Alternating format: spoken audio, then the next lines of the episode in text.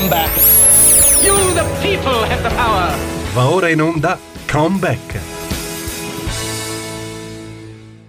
Buongiorno, ben trovati su Comeback, il nostro appuntamento settimanale dedicato alla politica americana. Un buongiorno da Stefano Graziosi.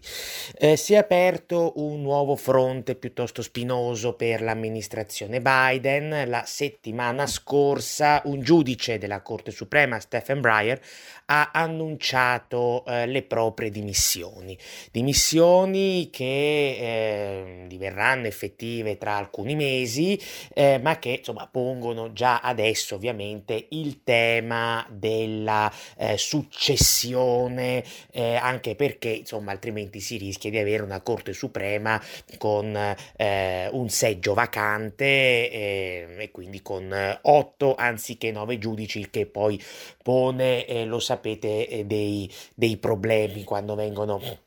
emesse le sentenze, eh, essendoci appunto un numero pari. Ecco,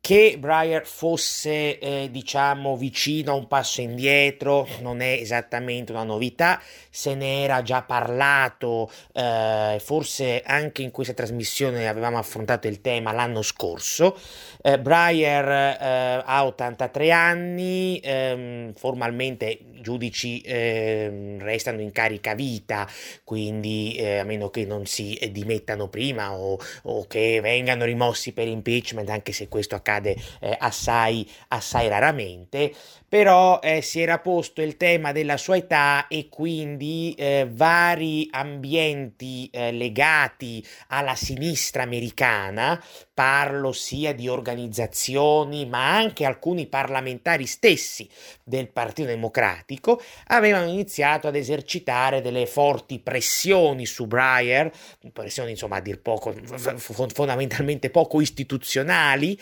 perché si dimettesse e quindi consentisse a Biden, che per ora ha la maggioranza in Senato, almeno virtualmente, di nominare un nuovo giudice di orientamento liberal come Breyer, eh, però più giovane. È un discorso che si era già verificato diversi anni fa, eh, mi pare proprio nel 2014, con Barack Obama e c'erano state delle pressioni sull'allora giudice eh, Ruth Ginsburg che è morta recentemente nel eh, 2020 anche lei icona liberal però anche lei insomma aveva un'età abbastanza avanzata e a sinistra si diceva vabbè ma se si ritira prima se si dimette Obama ha poi la possibilità in caso di sostituirla con un giudice sempre di orientamento a sinistra più giovane. Eh, ripeto si tratta di pressioni ben poco istituzionali eh, perché ripetiamolo ancora una volta eh, formalmente i giudici eh, della Corte Suprema sono in carica a vita e insomma non ci dovrebbero essere queste pressioni esterne per spingerli alle, alle dimissioni. Ma tant'è, questa è la situazione. Alla fine Breyer ha diciamo un po' anche ceduto tra l'altro ricordo che il sito Axios ad agosto scorso eh, aveva riportato sia di queste pressioni ma anche del fatto che la Casa Bianca, quindi Biden, le vivesse con una certa, diciamo così, irritazione perché non c'è soltanto il tema istituzionale in se stesso, è ovvio, ma c'è anche un tema politico, perché è ovvio che adesso il tema della sostituzione di Breyer per Biden è un altro grattacapo. È vero, ci sono state varie interpretazioni in questi giorni, sia sui giornali americani, sia anche su alcune testate italiane, secondo cui in realtà ehm, tale sostituzione consentirebbe a Biden di eh, rilanciare un po' la sua azione politica, sarebbe un aiuto insperato, tra virgolette. Biden, ricordiamoci che si trova in una situazione di profondissima crisi, non soltanto a livello eminentemente sondaggistico, lo sapete, continua a crollare nei consensi, ma è impelagato eh, su tante questioni, su tanti fronti, l'inflazione eh, galoppante, una situazione internazionale che con la crisi ucraina, ma anche con il dossier taiwanese si sta facendo sempre più eh, incandescente, il tema, il dossier dell'immigra- della, della, dell'immigrazione clandestina che resta sempre sullo sfondo ma che è presente e pressante in vista delle elezioni di metà mandato che lo sapete si terranno il prossimo eh, novembre. Quindi diciamo che ecco, eh, i, poi ovviamente c'è, c'è tut, tutta la questione della gestione della pandemia, insomma ehm, i fronti aperti e problematici per l'attuale presidente americano sono moltissimi e adesso qualcuno dice vabbè ma la nomina del successore di Breyer eh, gli darà come dire quella spinta eh, che magari non lo lo risolleverà del tutto, ma insomma sarà un po' d'ossigeno, costituirà un po' d'ossigeno. Non lo so, eh, non ho ovviamente la palla di vetro, però se tanto mi dà tanto, io non credo che eh, Biden sia eh, alla fine così felice, ecco, di avere quest'ulteriore assillo, tra l'altro, tra l'altro in un anno elettorale, perché ribadiamolo, tra meno di un anno, in realtà a novembre, si terranno le elezioni di metà mandato. e, e diciamo che i problemi, almeno potenziali, almeno sulla carta, che si configurano per l'inquilino della Casa Bianca sono molteplici. Lui ha già detto, in realtà l'aveva già affermato da tempo, però lo ha ribadito che ha intenzione di eh, sostituire Breyer con una donna e con una donna di colore. Questo lo ha eh, sostenuto in modo chiaro eh, la settimana scorsa, giovedì della settimana scorsa. Ehm e già qui vediamo che c'è un tema, cioè Biden cerca un po' di mettere le mani avanti giocandosi la carta del politicamente corretto e quindi diciamo di dare un segnale a una parte quantomeno della sua base elettorale eh, sostenendo che appunto nominerà come eh, giudice la prima donna di colore della storia americana. Però capite bene che già questo mettere le mani avanti lascia, insomma, tradisce che ci possano essere dei problemi politici più gravi in questa sostituzione, ma soprattutto dobbiamo dire che quando vai a nominare un giudice della Corte Suprema, il tema dell'etnia, il tema del genere, sì, magari ci sarà una parte dell'elettorato che a, a, cui interesserà, ma non è una parte dell'elettorato, diciamo così, ecco, ampia, non fosse altro perché attualmente, tra l'altro, eh, c'è un giudice afroamericano alla Corte Suprema che è Clarence Thomas, eh, nominato da Bush, da Bush padre e, e, che insomma è l'esponente più, più, a destra, più conservatore della Corte Suprema stessa, infatti è un mito per i repubblicani e invece è odiato dai democratici e dai progressisti in particolare. Quindi il vero nodo di una eh, nomina alla, per un giudice alla Corte Suprema non, non, risiede né nell'etnia né nel genere, ma risiede in realtà nell'orientamento filosofico, dottrinario, potremmo dire politico, anche se sarebbe un po' semplicistico, però per capirci politico, che il giudice si trova a sposare. I giudici possono essere eh, o giudici, con, diciamo, tra virgolette, originalisti conservatori, come il giudice Clarence Thomas, per esempio, possono essere giudici centristi, come l'attuale giudice capo della Corte John Roberts, che è stato nominato da Bush figlio, ma che insomma non ha un chiaro, cioè è uno che mm, davanti a problemi, determinate sentenze, si schiera talvolta con i eh, colleghi conservatori originalisti, talvolta con i colleghi progressisti, e poi ci sono i giudici invece più di orientamento liberal. Eh, eh, come appunto era eh, la Ginsburg e tendenzialmente sono quelli di nomina democratica. Breyer era uno di costoro che lui fu nominato, ricordiamolo, da Bill Clinton nel 1994 ed è allo stato attuale uno dei tre giudici, dei tre supremi giudici di nomina democratica. Gli altri sei sono di nomina repubblicana, anche se poi come abbiamo visto ci sono delle differenze tra originalisti in senso stretto, centristi e quant'altro. Allora è lì che diciamo c'è il busillis vero perché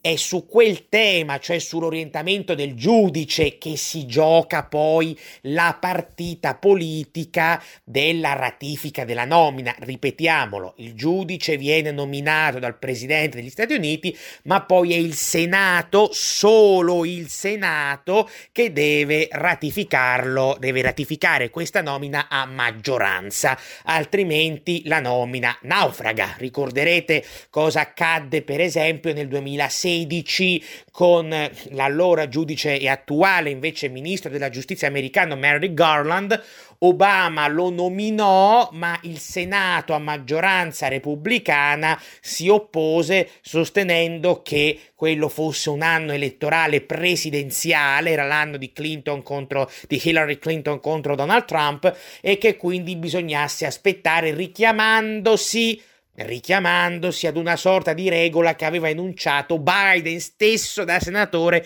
nel lontano 1992, quando alla Casa Bianca c'era invece un repubblicano che era appunto Bush, Bush padre.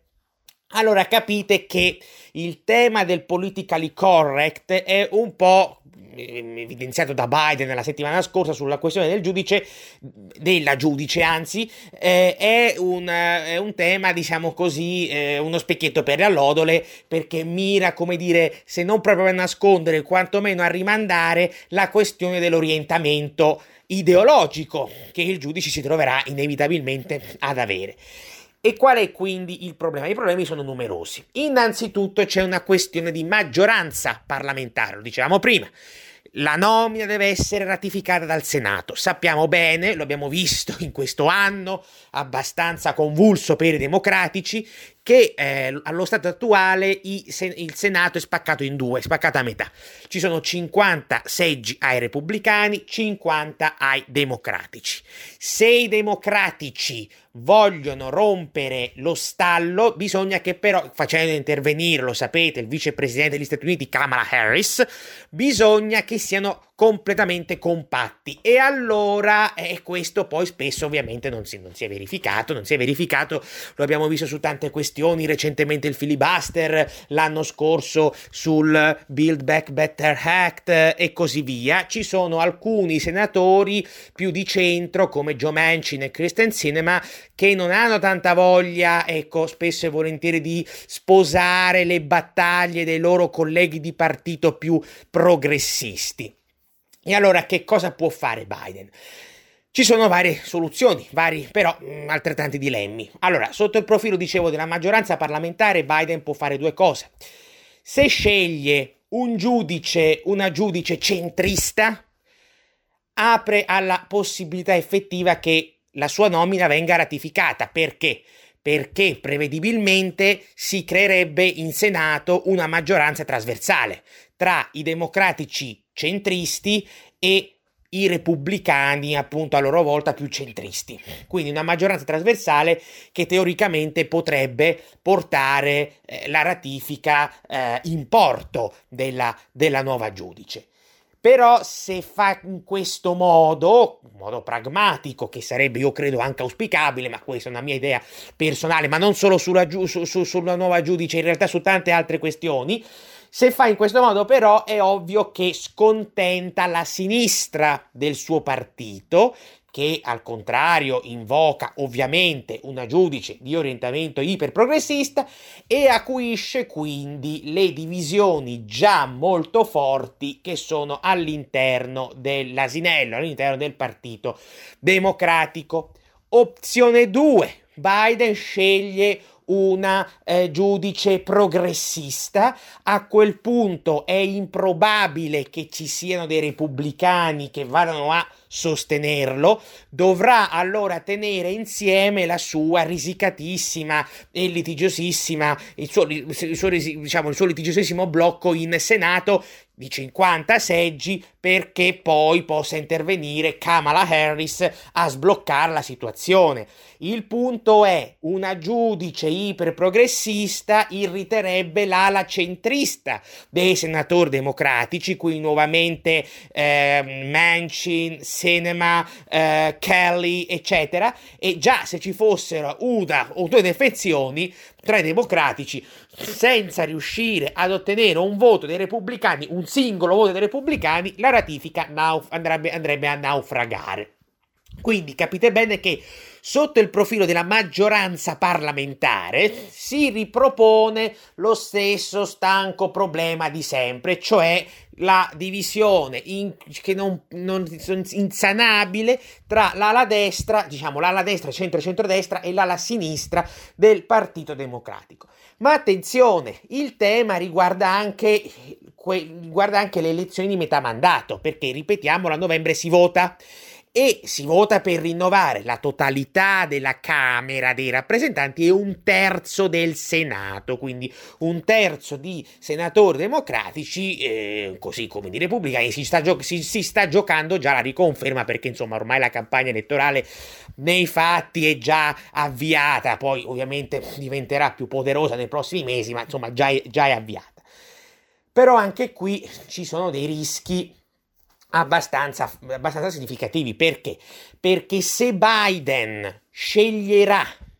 una giudice centrista, danneggerà i senatori e i deputati in cerca di riconferma progressisti. Di contro dovesse scegliere una giudice progressista, eh, a quel punto danneggerebbe quei parlamentari democratici in cerca di riconferma che sono centristi. Quindi capite, è sempre lo stesso gioco perché il problema resta quello di sempre, vale a dire un partito democratico balcanizzato tra due anime che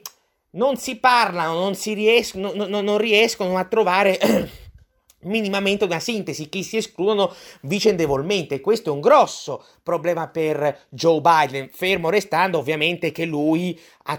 effettuerà la nomina prima delle elezioni di metà mandato, ma lo ha, già, lo ha già esplicitato la settimana scorsa. C'è stato un 24 ore in cui non si capiva se eh, avesse voluto aspettare, voglio dire, forse po- avrebbe potuto anche aspettare eh, le elezioni di metà mandato, ma in realtà non succederà questo. Già appunto il, credo il mese prossimo, eh, a febbraio, dovrebbe, dovrebbe eh, dare l'ok insomma per questa nomina e poi passare rapidamente alla ratifica. Eh, o meglio al tentativo di ratifica. Quindi questo è un tema molto grosso. Quelli che dicono ah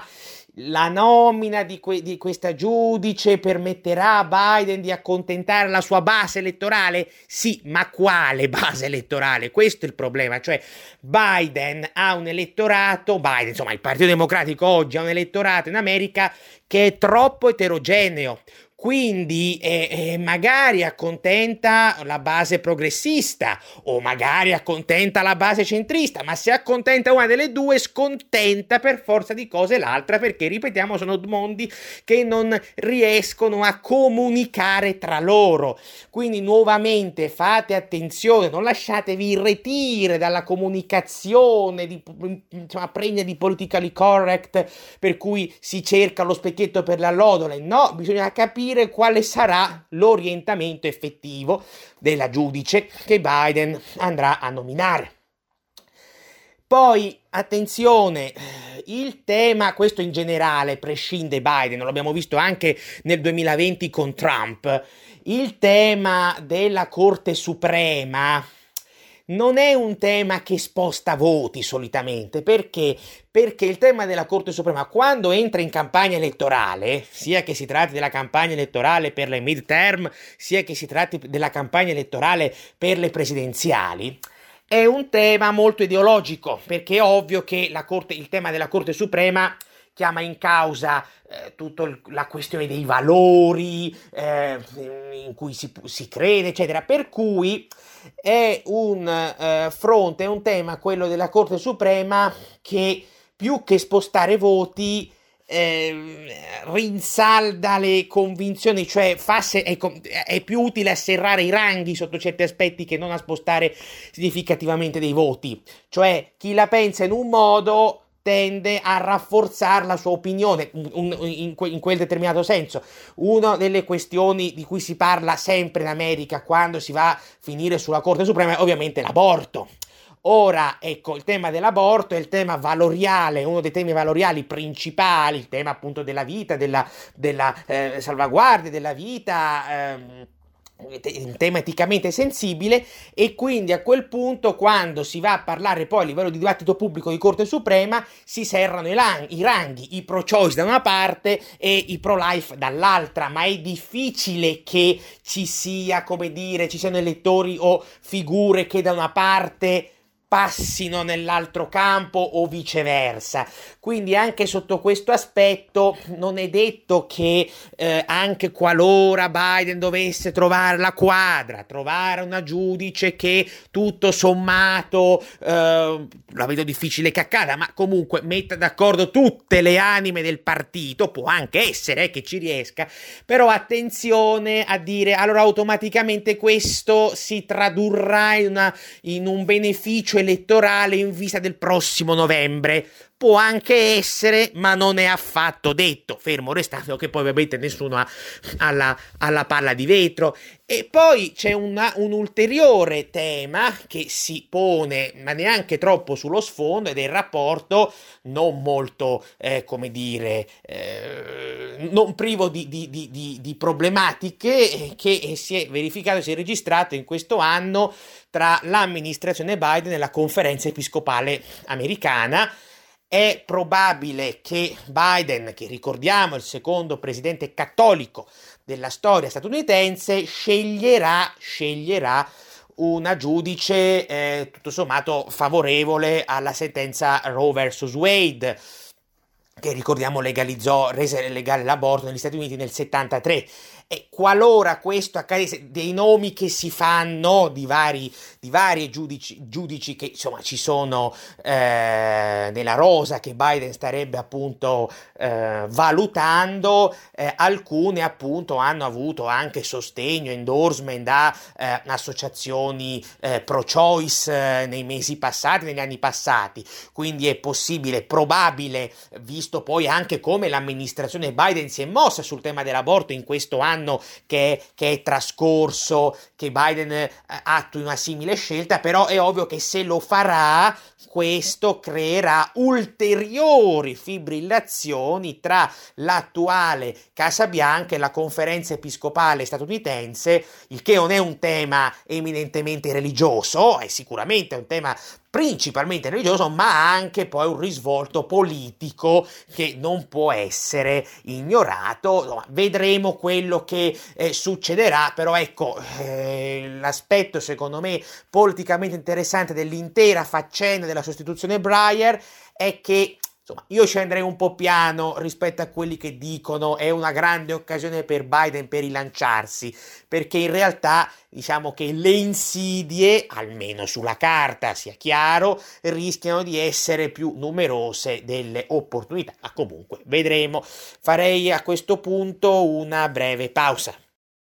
Buongiorno, ben trovati su Comeback, il nostro appuntamento dedicato alla politica eh, americana. Un buongiorno da Stefano Graziosi. Nella prima parte eh, della trasmissione di oggi ci siamo occupati di un tema spinoso eh, di politica interna per Biden, cioè la nomina del successore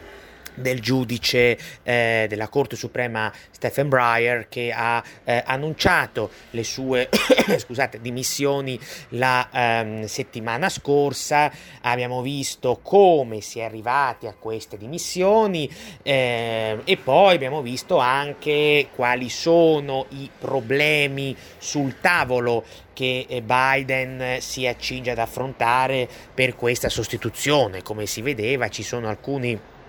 analisti che sostengono in realtà che questa sarebbe un'ottima occasione per l'attuale presidente americano eh, per rilanciare appunto la sua, la sua eh, azione politica che si è fortemente appannata nel corso degli ultimi eh, 6-7 mesi soprattutto, ma abbiamo visto che in realtà eh, è una situazione molto più complessa perché eh, tutto sommato eh, sul tavolo Biden si trova anche a si si troverà anche a dover gestire varie insidie. Lui sta cercando un po' di eh, mettere le mani avanti con il politically correct, ma in realtà il nodo essenziale, il nodo fondamentale, come sempre accade del resto, non soltanto in questo caso qui, ehm, è l'orientamento eh, ideologico del giudice. Se sarà eh, un togato di sinistra, o meglio progressista, oppure uno di orientamento più centrista. E ovviamente,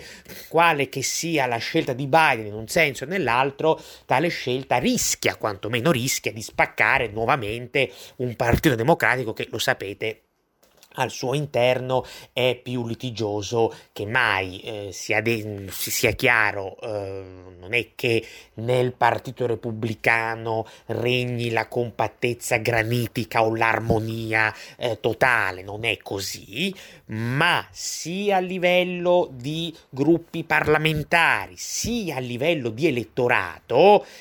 il Partito Repubblicano oggi è più coeso, ci sono delle differenze, in alcuni casi anche significative, anche drammatiche, anche dure, ma tutto sommato esiste un minimo comune denominatore più forte di quello che si registra invece nel Partito Democratico, in cui ci sono due mondi, uno di centro-centrodestra e uno di eh, sinistra progressista, che proprio non riescono a comunicare tra loro e che sono fondamentalmente e reciprocamente, potremmo dire, sul sentiero di guerra. E questo per Biden è un grosso problema su vari fronti, su vari dossier, lo abbiamo visto sul filibuster, lo abbiamo visto sul eh, Build Back Better Act, lo abbiamo visto sull'immigrazione, lo abbiamo visto su alcuni dossier di politica estera, ma lo vedremo prevedibilmente anche eh, nella scelta eh, del nuovo giudice eh, della Corte Suprema perché quello eh, lo, lo, lo, dicevamo è un dato, è un problema di eh, assoluta eh, rilevanza ed è assolutamente ineludibile. Tra l'altro c'è anche un ulteriore problema che va sottolineato sulla Corte Suprema che non abbiamo affrontato nel primo blocco della trasmissione, cioè mettiamo anche caso che alla fine Biden riesca a trovare un nome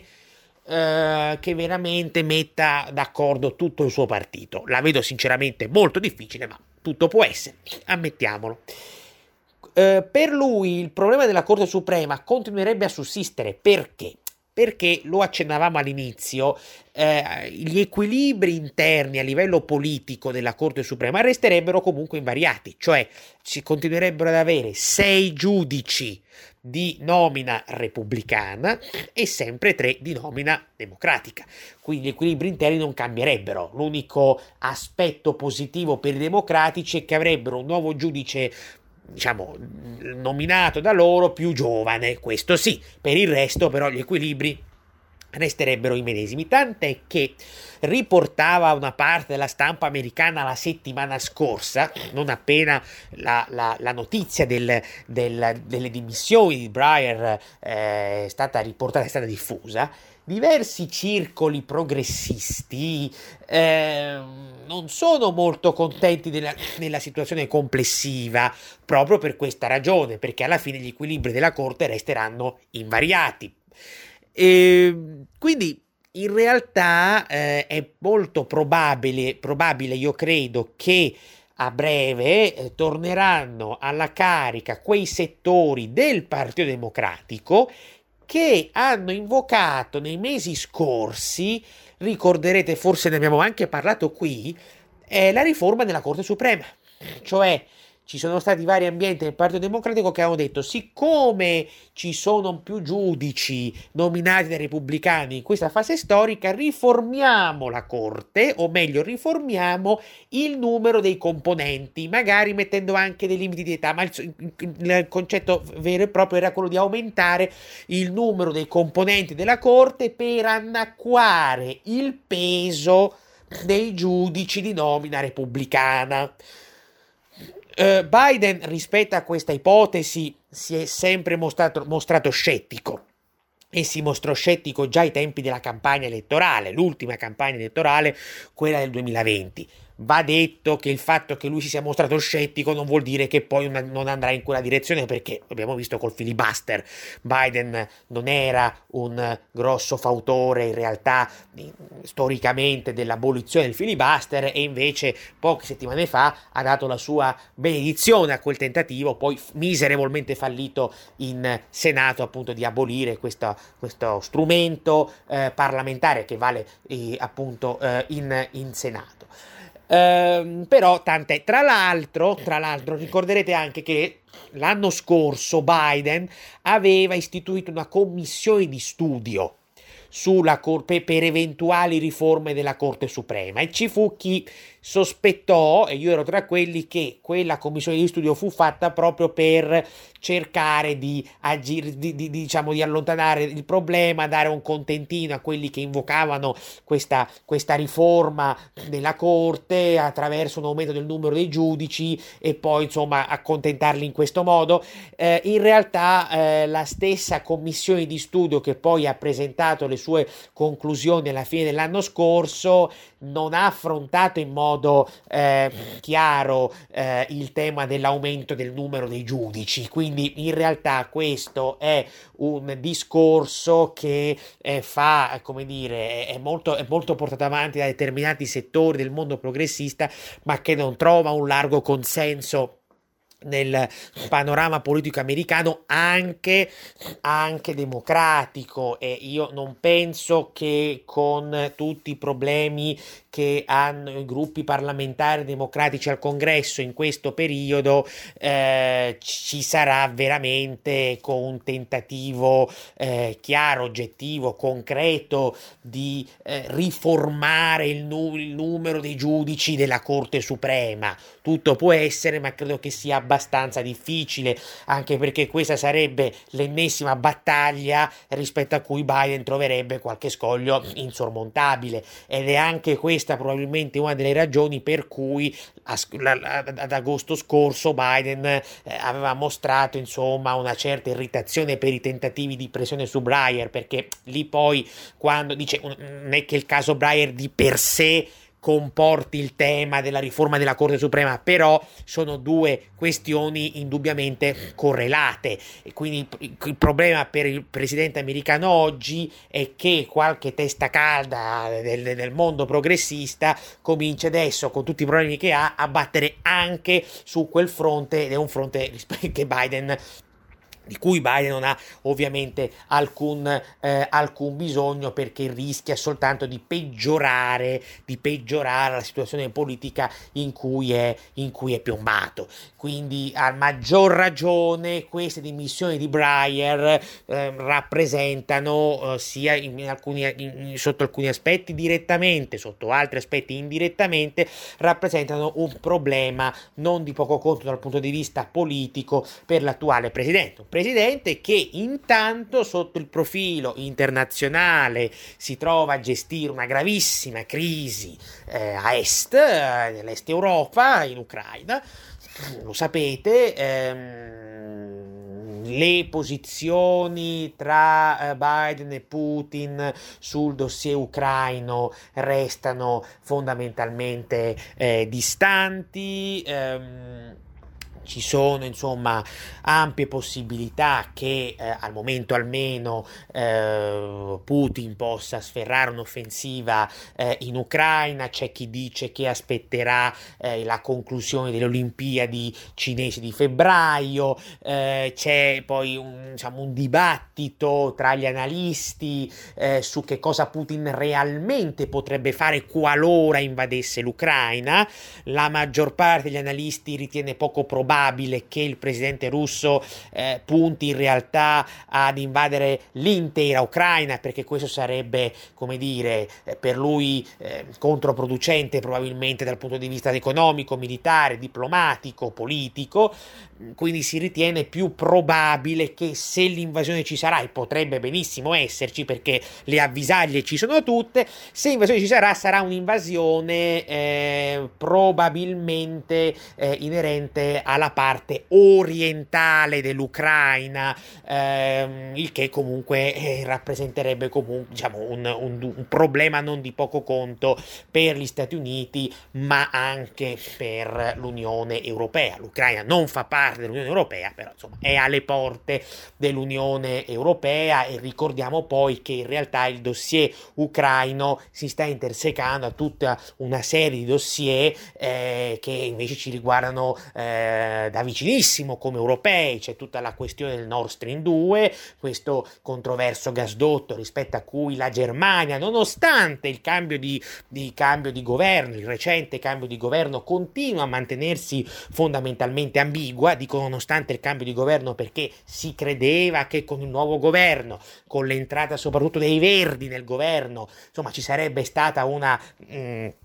presa di posizione più dura nei confronti eh, della Russia rispetto a quella del, degli esecutivi targati Angela Merkel, in realtà per il momento la Germania continua su quella linea e sta rompendo il fronte eh, occidentale, ci sono insomma delle tensioni tra Germania e Polonia in questi giorni proprio perché la Germania ehm, ha posto il suo veto eh, a che l'Estonia rifornisse fornisse di armi l'Ucraina, eh, questo quindi ha suscitato la forte irritazione della Polonia stessa, ma poi c'è proprio il, tema del gasdotto, del gasdotto Nord Stream 2, la Germania di fatto non lo ha sconfessato, quindi continua a mantenere questa posizione eh, piuttosto eh, altalenante, piuttosto ambigua, irritando, ma non da oggi, in realtà già da diversi mesi, tanto la Polonia quanto l'Ucraina che invece insomma considera, vedono il gasdotto Nord Stream 2 come il proverbiale fumo, fumo negli occhi. E poi c'è anche il tema della Francia, questa Francia che non si capisce esattamente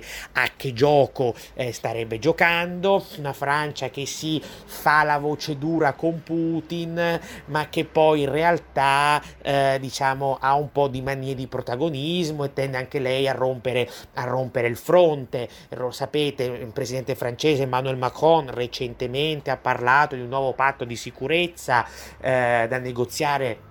direttamente con la Russia e questa è una proposta che ha irritato eh, fortissimamente la Polonia, i paesi baltici e soprattutto gli, eh, gli Stati Uniti. Quindi ehm, su tutto questo poi fa da sfondo il tema spinosissimo eh, del gas che va tra l'altro al di là del Nord Stream 2 in quanto tale e chiama in causa anche i rapporti energetici sempre più stretti che si eh, intrecciano tra eh, si stanno intrecciando tra la Russia da una parte e la Cina. Quindi eh, Biden si trova in questa situazione eh, che è abbastanza eh, complicata, le relazioni transatlantiche in questa fase si sono notevolmente sfilacciate, le ragioni sono molte molteplici. Da una parte c'è una responsabilità oggettiva dell'attuale presidente americano per quello che è successo in Afghanistan ad agosto. E, e, e diciamo, la gestione della crisi afghana ha indubbiamente eh, inferto un durissimo colpo alle relazioni transatlantiche. Poi però c'è anche il tema eh, eh, appunto energetico eh, attraverso cui la Russia ovviamente riesce a tenere in scacco l'Europa eh, occidentale per cui eh, su questo tema energetico poi si innesta tutta una questione politica anche di protagonismo della Francia. Quindi Biden, il grosso tema di Biden è che oggi rispetto alla crisi ucraina è che non solo non, in, non sembra in grado, almeno finora, di... Eh, esercitare una deterrenza effettiva rispetto a quelle che sono le ambizioni di Putin, ma cosa ancora più grave per lui che era stato eletto sulla scia del principio dello slogan America is back, non riesce in realtà a tenere compatto il fronte occidentale, un fronte occidentale sfilacciato in cui si va essenzialmente in ordine sparso. Poi è ovvio, è una situazione molto complessa anche perché poi chiama in causa tutto il tema dell'approvvigionamento energetico. Questo poi è un dossier che gli europei dovrebbero eh, cominciare a porsi eh, proprio perché una maggiore eh, autonomia sotto il profilo energetico ti rende inevitabilmente meno vulnerabile eh, rispetto a quelli che sono paesi instabili o eh, potenzialmente ostili eh, e questo quindi è un guadagno, eh, una maggiore autonomia energetica sotto il profilo geopolitico. E però questo appunto è un tema che eh, sì, la Commissione europea sta iniziando, eh, potremmo dire anche finalmente a prendere in considerazione, ma sapete meglio di me che ci sono poi eh, delle forti, delle forti resistenze e vedremo vedremo se queste resistenze saranno superate, però ecco quello che bisognerebbe iniziare a capire eh, dalle parti di Bruxelles è che il tema energetico è un tema eh, che va eh, ricondotto all'interno della dimensione geopolitica, perché si, finché non si capisce questo e finché non si comincia ad agire in questa direzione, con questo criterio, l'Unione Europea geopoliticamente sarà inesistente o comunque sempre dipendente da potenze estere che, o potenze o stati esteri che eh, la, la metteranno sotto pressione, sotto ricatto e quant'altro.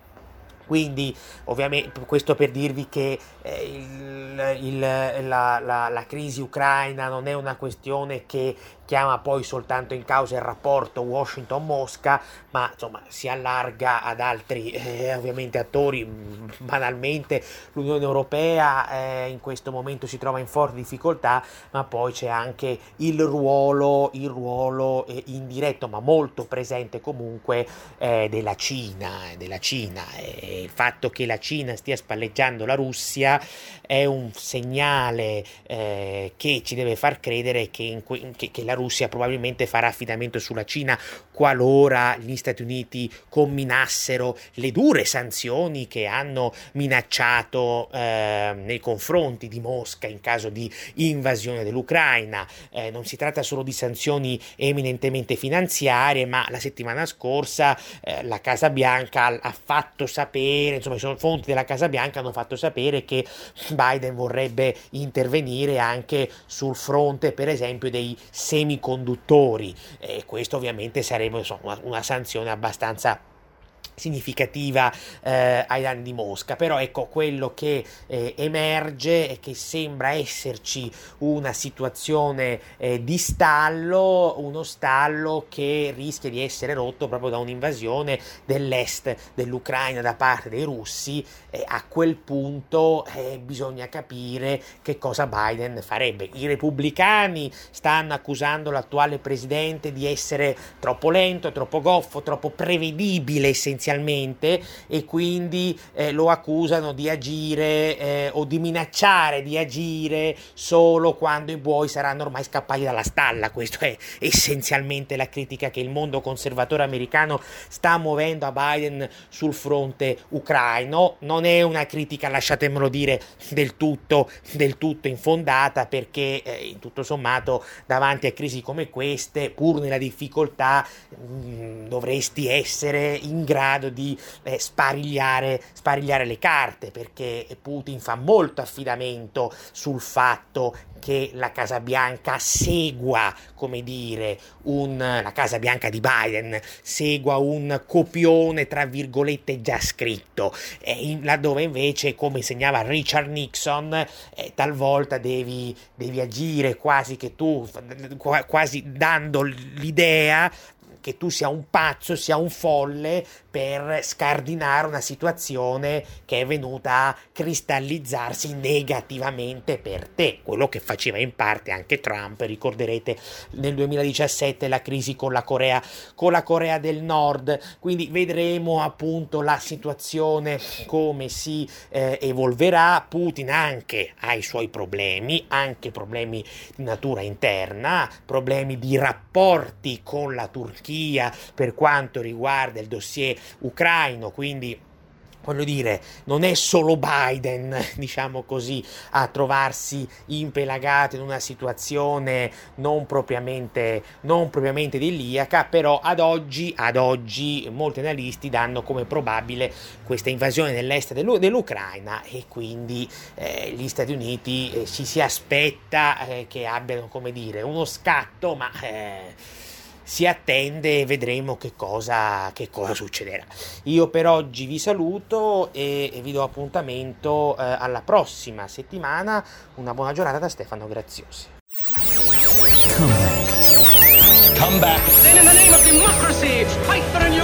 Avete ascoltato Come Back.